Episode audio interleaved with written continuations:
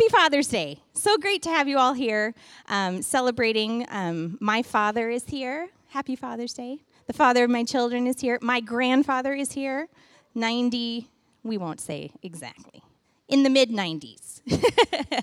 and so uh, I have been so blessed in my life by the amazing men that God has brought into my life. And I know that many of you today are thinking of those. Maybe some that you still have your dad around, and today you get to spend some time just letting him know how much he means to you. Maybe some of you today is a little bittersweet. You're missing. Missing a dad that is no longer with us. And uh, for you, we love you. We're praying for you. For some of you, maybe it's painful because dad wasn't a great thing in your life. And um, I love the verse that says that God is the father to the fatherless and he places uh, the orphan in families. And so we're glad that you're here today because there is a father somewhere in here for you. So if you don't have a great dad that you can call, I will share mine. I promise. One of the things we are love about Homestead and we have uh, prayed, prayed, prayed for is that Homestead would be a church that represents all generations. And the reason is sometimes you need a dad and you don't have yours around.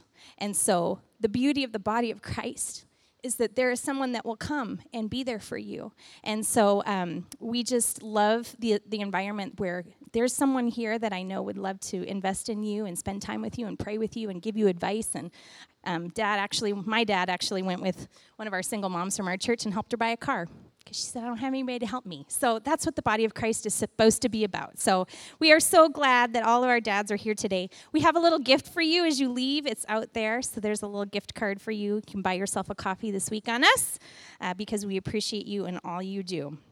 So, we are continuing today to talk uh, through this summer. We are going to be discussing the fruit of the Spirit. So, uh, last week we kind of introduced this series talking about um, Galatians 5 22 and 23 says, The fruit of the Spirit is love, joy, peace, patience, kindness, goodness, faithfulness, gentleness, self control. Against such things there is no law. We talked about how these are the fruits where if God is really in control of your life, if you have surrendered your life to Christ, if the Holy Spirit is living and acting in you, you should see these things becoming more evident. And we spent some time looking a couple verses ahead of this last week. We looked at Galatians 5, verses 20 and 21, where Paul gives us another list. He gives us a list of a life that is not controlled by the Spirit. And he goes through this whole big list of the fruit that you will see if your life is not controlled by the Spirit. And we talked about looking at those two lists. It's a really good way to gauge your spiritual health to say, okay, well, list one, outbursts of anger. Ha, that might be a fruit I'm seeing in my life, and that's a bad fruit. So, okay, Lord, help me to see good fruit in my life. And we talked about the fact that all good fruit comes from the Holy Spirit. The Holy Spirit produces that fruit in us. We can't just try and be more joyful. I mean, we can try and we might succeed for a day or an hour or five seconds, but yet the Holy Spirit, the fruit that lasts, is something that He produces in us. And the more we are surrendering our lives to Christ, the more we are inviting the Holy Spirit in, the more that He is the one in charge automatically he begins producing this fruit and it starts to come out of us because the character of Christ is becoming more and more in us. And we have more of Jesus in us, our lives produce good fruit. And our list of good fruit starts to beat out our list of bad fruit. And so today we are going to start talking about we're going to start going through these specifics fruits. And today we are going to talk about love. And the interesting thing, when we talked about last week the fact that we can't create fruit in our own lives, we have to rely on the Holy Spirit to produce fruit in us. And I was thinking this week about that good fruit list. And it's not just a random list. You know, I wonder if, if maybe Paul was just like, well, let me think of all the nice things. The fruit of the Spirit is actually the things that are the heart of the character of God. Those are the things that God is. God is love. God is joy. God is peace. These are the things that make up the character of who He is. And so when the Holy Spirit is producing f- good fruit in our lives, the truth is we are becoming more like Christ. We are becoming more like Him. The more He gets in us, all of the character attributes that are God become in us. We become more like Him. All these things he starts to show himself in our lives the more we are giving ourselves to the Holy Spirit. He is patient with us. I'm pretty grateful for that. He is kind towards us. He is gentle in the way that he deals with us. He is joy. And today we're going to talk about the fact that he is love. So, as we talk about each of these fruits individually over the next nine weeks, and we begin to ask God to help us to see more evidence of these fruits in our lives, I think it's important as we look at these to look at the character of God, um, to look at not only how what God has to say about patience, but to look at how God demonstrates patience, to look not only at joy, but to look at the scriptures that talk about how God demonstrates joy, how he gives it to us. To not just look at goodness, but look at the character of God and how he demonstrates goodness in his relationship with us. And so we are going to talk about the fruit today of love, how God loves us. And then, in turn, as we give him more ownership of our lives, how we begin to love others. So let's just open in a word of prayer and then we'll dive into the scriptures. God, I thank you so much for your word. Lord, it is our life, it is our breath, it is the thing that will lead and guide us. I thank you that there is wisdom in your word for every area in your life in our lives. And I pray that today as we study your word that your Holy Spirit would come and meet us right here and that you would begin to unlock these passages, that you would begin to reveal yourself through your word and that we would leave this place knowing more about your heart and about your character and that that in turn would begin to change us. We want to be more like you, Jesus, in every single area of our lives. So we ask you to come. In Jesus' name we pray. Amen. So I want you to turn in your Bibles today to 1 John. 1 John 4, 7 through 12 is the scripture that we're going to be looking at. So it's kind of at the end of the New Testament. 1 John, I'm going to get a taller stand. I feel like I'm looking down. Talk amongst yourselves. Hold on.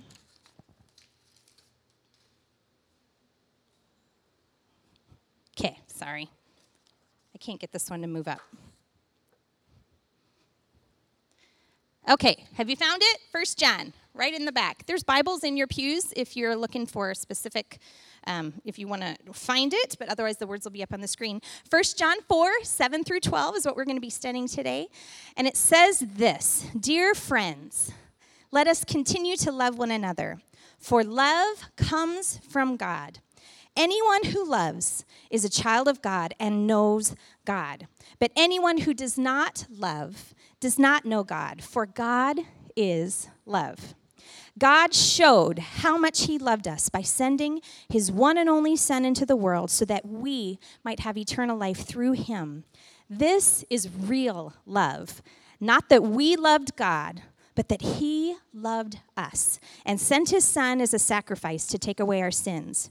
Dear friends, since God loved us that much, we surely ought to love each other.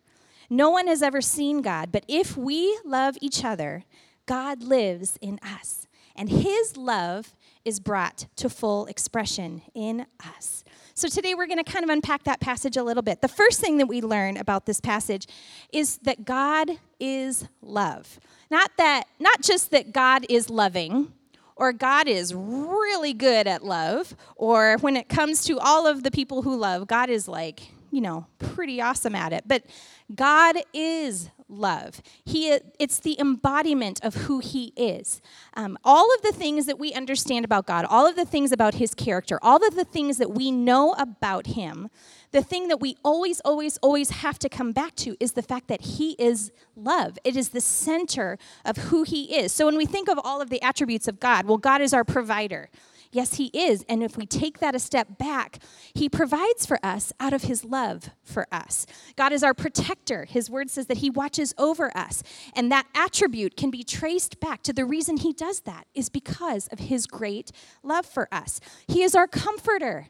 The Bible says that He comforts the brokenhearted and He is close to those who are crushed in spirit. And the reason He's close is because He loves us so much. And even, even when He disciplines us, even when he puts his finger on something in our heart and he puts his finger on something in our attitude and in our actions and he says you know what we're gonna i'm gonna allow some circumstances around you to start addressing this thing it's never out of punishment It's never out of anger. It's always redemptive. It's always traced back to love. It's like with my kids. When I discipline them, they don't look at me and go, Thank you, mother. How lovely of you. I feel so loved right now that you took away my phone. Thank you. All, all, I'm feeling is love. No, they look at me and go, ah, you're so mean. You don't get it. And I have to just sit back and go, you know what? I totally want you to grow up to be a responsible human. So this is coming out of love. And it's the same way when we look at the character of God, even when He disciplines us, even when He allows us to go through a tough season. And you might be in the middle of a dark valley and you might be in the middle of something really rough. And the last thing you think is, this cannot be the actions of a God that loves me. If he loved me, he would just pluck me right out of the situation. And yet we can always trace it back to a loving God who says, No, no, no, I'm here. You're going to learn something about me here. I'm going to I'm going to teach you something about my character. You're going to grow. You're going to get better. Even in the midst of this valley, I am right there with you. It's so easy in the midst of the valley to think, Well, God doesn't love me. If he loved me, I wouldn't be here. And yet, nothing could be further from the truth. Everything always comes back to love. Every character of God, we have to circle it in the motivation of love because God is love. And the very heart of the gospel, the very message of what Jesus came to do, is that he came to earth and he died because he loved us. He didn't have some weird sense of obligation or duty or, well, these people keep making a mess. I guess I better figure something out. He says, No, I come. I came and I died because I loved you. What is the most famous verse in the Bible? John 3:16, right? For this is how God loved the world. He gave his one and only son so that everyone who believes in him will not perish but have eternal life. Sometimes we've said that so many times we forget it, but look at that first line, and this is the New Living Version, which I love how it says it. This is how God loved the world. Hey, God wanted to show the world he loved them, so this is what he did. This is how God showed he loved the world. Um, at our house uh, with my husband, we've been married almost 19 years. And um, we, you know, keep learning different ways of how each other appreciates, you know, to be shown love. And um, I recently expressed to Jeff one of the ways that I really like, and maybe some of you might relate to this. I love a grand gesture. Anybody here love a grand gesture? Right? My husband is so great. He loves to, yes, I agree. He loves to serve me and you know doing the dishes and he always makes sure that everything's taken care of and that's really how he expresses it and I love all that, but finally one day I just said to him, "You know, I just really love the like the grand gesture. You know, the thing that you're like, oh, I think I watched too many movies maybe growing up. The big, you know, the big moment where something just, you just take a deep breath, like, oh, I never thought that anyone would ever do such a thing for me. And so, um, you know, Jeff, that doesn't come supernatural to him. And so, um, a few months ago, I had this really great bag that I took when I traveled, and um, I accidentally left trail mix in it after a trip, and my dog got into it and ripped it all apart. And I was so mad it was my favorite bag, and I was couldn't find another one like it. It was a TJ Maxx bag, so you can't find another one. And so anyway, I was all upset about it, and I came home one day, and there, sitting on the counter, was like a bag, just like what I wanted. It was like a travel bag. It had everything I wanted, and I looked at it and I'm like. You did a grand gesture. like, and it might not be a big deal for you guys, but for me, it was like, yes, you did something big to show me how much you, you just thought about it. It took some time. You had to research it. You had to find one that would fit in the overhead, and just like I liked it. It's a grand gesture. Sometimes those grand gestures are just something that makes you just feel. The reason I love it is it just makes you feel, oh my goodness, you thought about me. You did something over the top for me. And that is what John 3:16 says to us. God showed the world that he loved them by this. He left heaven. He left all that grandeur. He came to earth. He walked as a man. And then he put himself on that cross and died for us. Not out of duty, not out of obligation, but because he loved us so much. He wanted to have a way to free us from this life of sin, from this life of hopelessness. And that is what the message of the gospel is all about. God is love.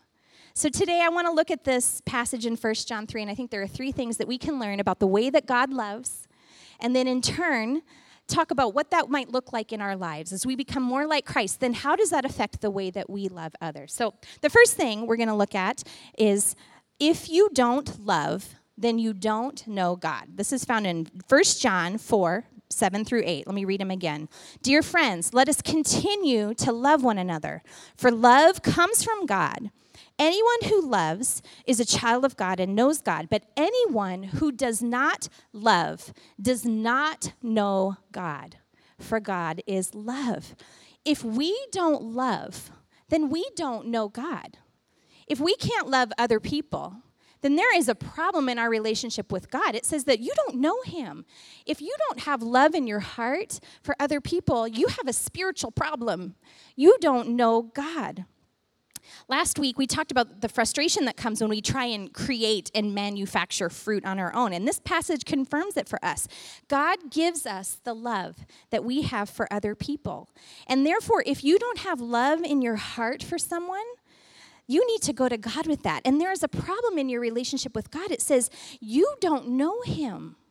If you can't find love for someone, you don't know Him.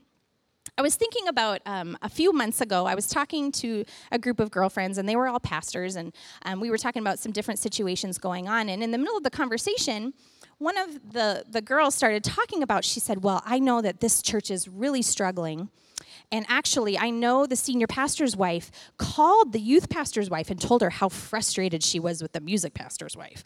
And I know all the women involved, and I was kind of sitting there going like, "Oh goodness!" And then, but I stopped and I said, "Whoa, whoa, whoa! Hold on a second. What?" And she said it again, and I said, "Not a chance." I said, "Actually, I know that senior pastor's wife. I know her very well." And A, I know that she would never say something like that about someone and b if she was gonna i don't think she's gonna call the other lady because guess what? It's gonna get right back to her. And i i stopped and i said i know that you heard this from somebody else but let me assure you i know her she would never say that. And they kind of looked at me like, oh, well, you know. And I'm like, no, no, no, really. I would put a million dollars on the fact that she never, ever, ever said that because I know her. I've watched her. I've watched the way she's lived her life. I've had conversations with her about difficult situations. She would never, ever, ever do that. She handles herself so well. I mean, maybe she was, you know, I don't know, hallucinating or something if it did happen. But I know her, and I know that that is not in her character. And you know what? We have to be careful when we start speaking for God.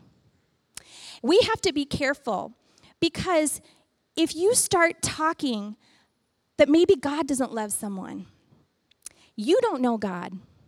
Because there isn't anyone that God does not love with an abundant, overflowing heart of love. And if there is no love in your heart for someone, well, you don't know God. You don't understand God's heart for them. You don't understand how much He desires relationship with them.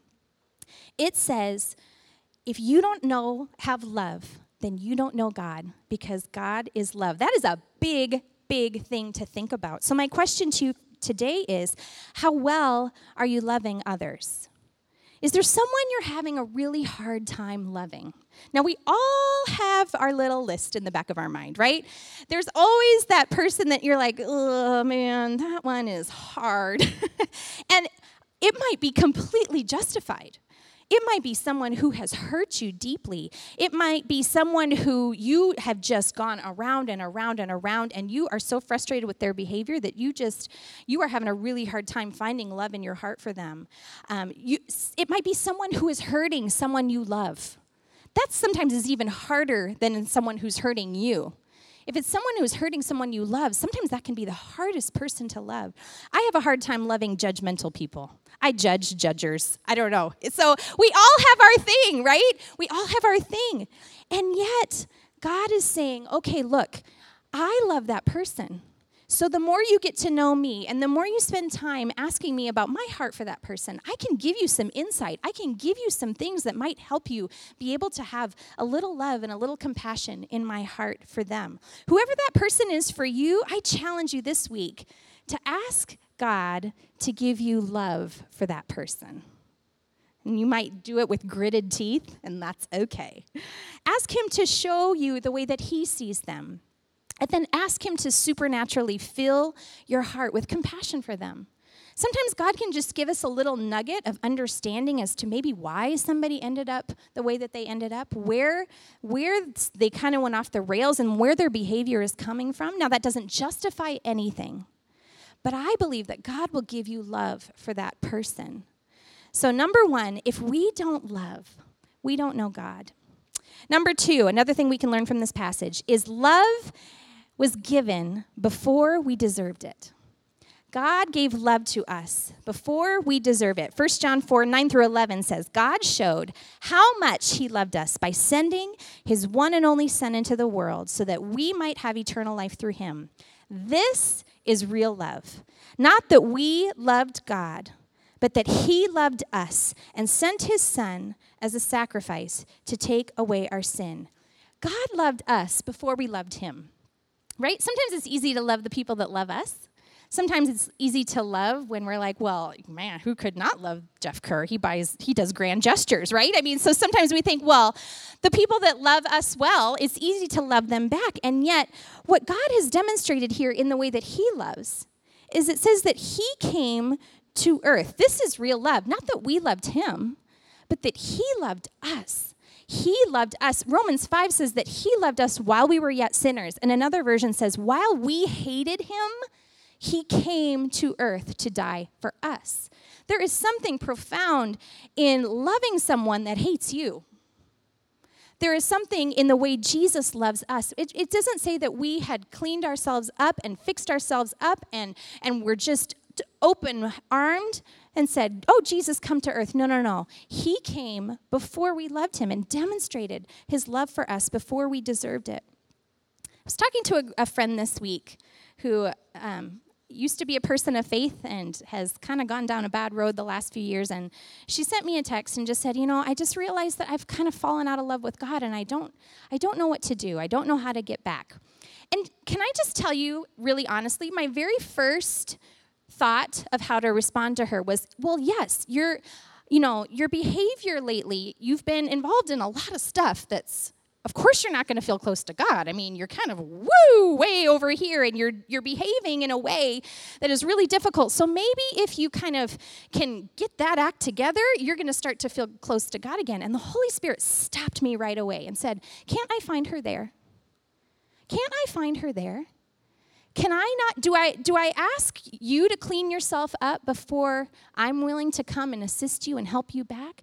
And I stopped and I said, Yes, Lord, you can find her right there. And my response back to her was like, Jesus is pursuing you. The fact that you even sent me this text today means he is igniting something in your heart. And guess what? He draws us in loving kindness. He brings us back to him. And then he fixes all the mess that we've made. And he comes back and he helps us walk through all of that. But he comes and he finds us. The whole message of the gospel is not that we made ourselves good enough that God can have a relationship. He comes and he finds us right in the midst of our brokenness and he brings us back into a relationship with him. That is the message of the gospel. God loved us before we pulled ourselves together. He comes and finds us in the midst of our mess. I was thinking today about a girlfriend of mine who has a father who is a pastor, and she has three sisters. And the youngest one just went on this took this path that led her into just a whole bunch of really horrible things. And after years and years of this, the family trying to help her, trying to get her to come back, she just didn't want anything to do with God. She finally hit rock bottom, absolute rock bottom. And she called her sister and said, I am homeless, I'm pregnant, addicted to drugs. I can't even begin to figure out how I ended up here, and I don't know what to do. And you know what amazed me about that story? My friend called her dad, who is a very well respected pastor. And I can imagine he had the moment where he thought, well, you know, we've been trying. We've been trying for years to get you to stop. You know what? He dropped everything. He ran and got on an airplane and he flew to where he was and he picked her up and he brought her home. And I think about that all the time because he might have had the temptation to try and accentuate his disapproval of her choices by leaving her to sit in her mess for a little while. But that's not what the heart of a father does. That's not what the heart of a father does because he doesn't just see her right there in her mess. He sees her whole life. He sees her coming home from the hospital, the sweet little baby. He sees her as a little toddler on his shoulders. He sees her as the little girl in elementary school who comes home crying because somebody made fun of her. He sees all of the pieces of her life. And not only that, he sees all her potential. He sees all the things that she could be someday all of the ways in which she could really make a mark on the world. And all he's thinking about in that moment is, we're going to get you back on the right path. And that is the heart of a father, and that is the heart of God the Father to us. You have not gone too far, you have not gone away too much. God isn't sitting there waiting, trying to get you to just clean yourself up before He opens His arms to you. He is right there and is saying, Come on, we're going to get back to this together. But you need to know I love you. Nothing can separate you from my love. There's a great verse in 2 Samuel 14 that says that this is why God tries to bring us back when we have been separated from Him.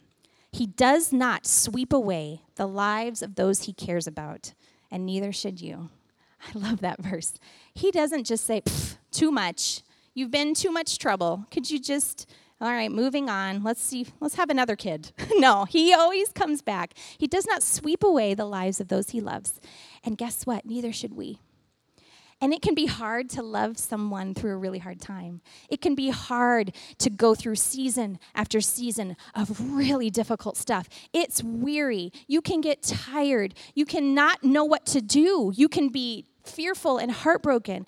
And yet, God says, you know what? I love people that way, so I want you to love people that way. I want you to keep coming back to them with love. I want you to keep coming back to them. After a number of text exchange between my friend this week, the last thing she said was, Thank you for loving me no matter what. I know I'm a mess, but thank you that I know that I can always call you. That's the kind of love that God shows me. So I want to show that kind of love to other people. So, do you love people that way? That's the question for us today. If God's love is given before we deserve it, then our love should be given even when people don't deserve it. So, how do you love? Do you love only when others are behaving the way you want them to behave? Do you use your love as a weapon? Do you withhold it to show disapproval? Um, this this uh, last spring in our moms group, we did boundaries with kids. We all man, needed a support group after going through that. And one of the things they kept, kept saying when you're disciplining your children do not do relational consequences. Don't withdraw your love. Don't walk away. Don't give them the silent treatment. Find consequences that are effective and yet engage with them. Love them. Let them know, I'm here. I love you. I got you. And then here, give me your phone. you know, so because staying connected is huge. And sometimes we don't know what to do, right? We feel like the only tool in our arsenal is a relational consequence. I'm really angry with you. And so we don't know what to do. And yet, God wants us to learn to love people through their mess. So do you only love people who love you? Luke 6:32 says, "If you love only those who love you, why should you get credit for that? Even sinners love those who love them." Or do you freely continue to love even in the midst of someone else's mess. So we can learn today about the way God loves. God loves us before we deserve it, and therefore we should love others before they deserve it. And the last thing I want to talk about today that we can learn about love from this passage is that when we love well, other people experience God. 1 John 4 11 and 12 says this Dear friends, since God has loved us that much, we surely ought to love each other. No one has ever seen God, but if we love each other, God lives in us and his love is brought to full expression in us. I love what John is saying here. He says, Hey, no one has ever seen God. People can't see God with their own eyes. They can't see that. But when you imitate him in the way you love others, he actually becomes visible he actually becomes visible to them. If we love each other, God lives in us, and his love is brought to full expression in us. This translation says his love is brought to full expression, but other translations, the NIV says his love is made complete in us. The ESV says God abides in us and his love is perfected in us. And when I was studying, I came across this really cool um, commentary that said that the, actually the Greek word for this um, is, I won't even try and say it, but the word means it's it's best illustrated by an old pirate's telescope. So I have a picture of that an old pirate's telescope. What it means is imagine that thing all pulled together, right? You know how the, like the old pirates telescopes, they would all be a little thing. And then as we love people, it begins to open a little bit. And then it opens a little bit more, and it begins to open a little bit more. So the word there is illustrated with the telescope saying it's unfolding, it's extended out one stage at a time until it can function at full strength. So the word that means God's love is fully expressed in us means when you love other people, they don't maybe know a lot about God, but when you have an interaction with them and show love, one little chink is opened. And then you have another interaction and you show love. Another chink is open. Or maybe they just observe you. Maybe it's somebody at work that has just watched you walk through something and your responses have, have been loving in the face of unloving accusation. And every time we do that, it's like God's love is revealed a little bit more until the day that one day they can see f- clearly the love of God. I think that's just such a great thing that when we love well, we show other people who God is bit by bit and piece by piece. And suddenly, the God who cannot be seen by human eyes is revealed to other people through the actions of one of his children. When we love others, God is revealed because God is love. And when we love well, people get a clear picture of who God is and what his heart is for them. So, what are people seeing when they look at the way you love? Do they think, oh man, I don't want that guy to ever get mad at me? is that what they see when they see the way you love? Or they think, oh my goodness, she is the first one to talk about somebody as soon as they walk out of the room. Yikes, I'm going to be really careful what I say around her. Or are they getting a clear picture of the love God has for them every time they have an interaction with you? How are you loving people? It always has to come back to love for us because love is the center of the character of God. And if we are going to become more like Him, we have to start by being people who love well. And so today, as we close, I want us to just spend a moment praying and asking God to help us love well. What that might look like might be totally different for you than it is for me for what that and of course there are boundaries and of course there are decisions and of course there are hard conversations. But yet in the center of all of it we have to do a better job of loving well. We have to do a better job of loving well. So today i want to leave you with 1 corinthians 13 which is the chapter on love and i love the message version and i think as we are contemplating in our minds how we can love well this week i would love to end with us thinking about these verses in 1 Corinthians 13, verses 1 through 7 in the message, and it says this If I speak with human eloquence and angelic ecstasy, but I don't love, I'm nothing but the creaking of a rusty gate.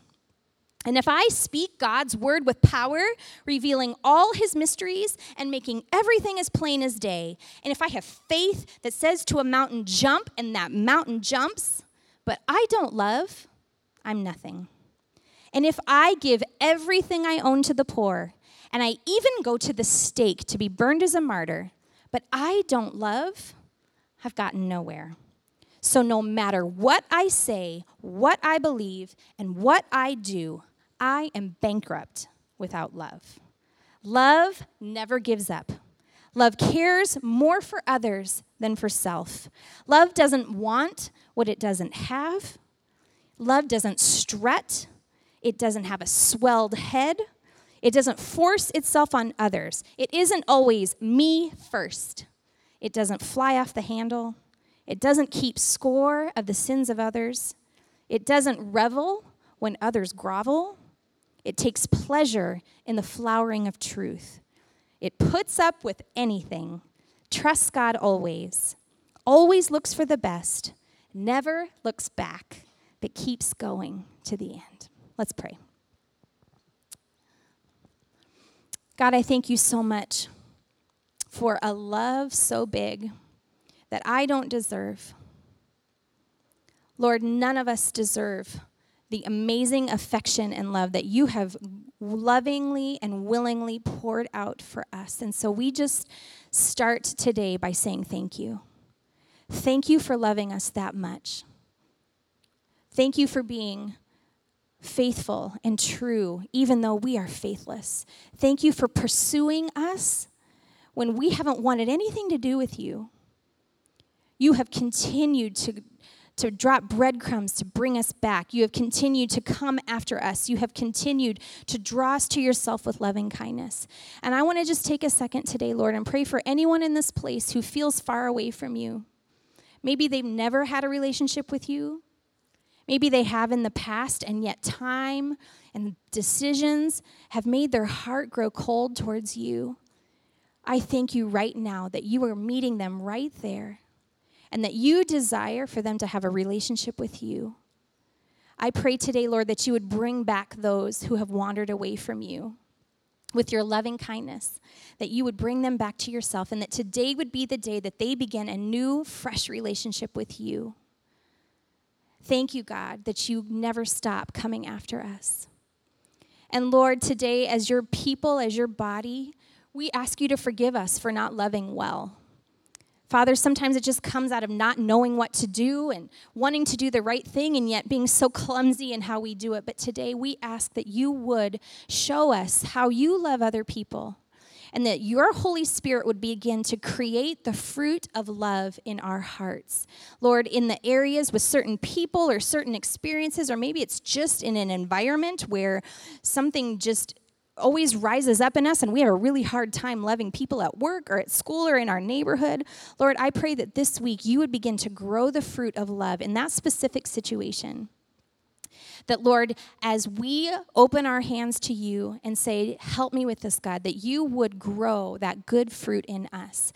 I pray that we would be people who show your love by the way we treat others, by the way we care for others, by the way we lay ourselves down for others and that we always represent you well. That we are people who know you, and so we represent you well. We thank you so much. In Jesus' name we pray. Amen.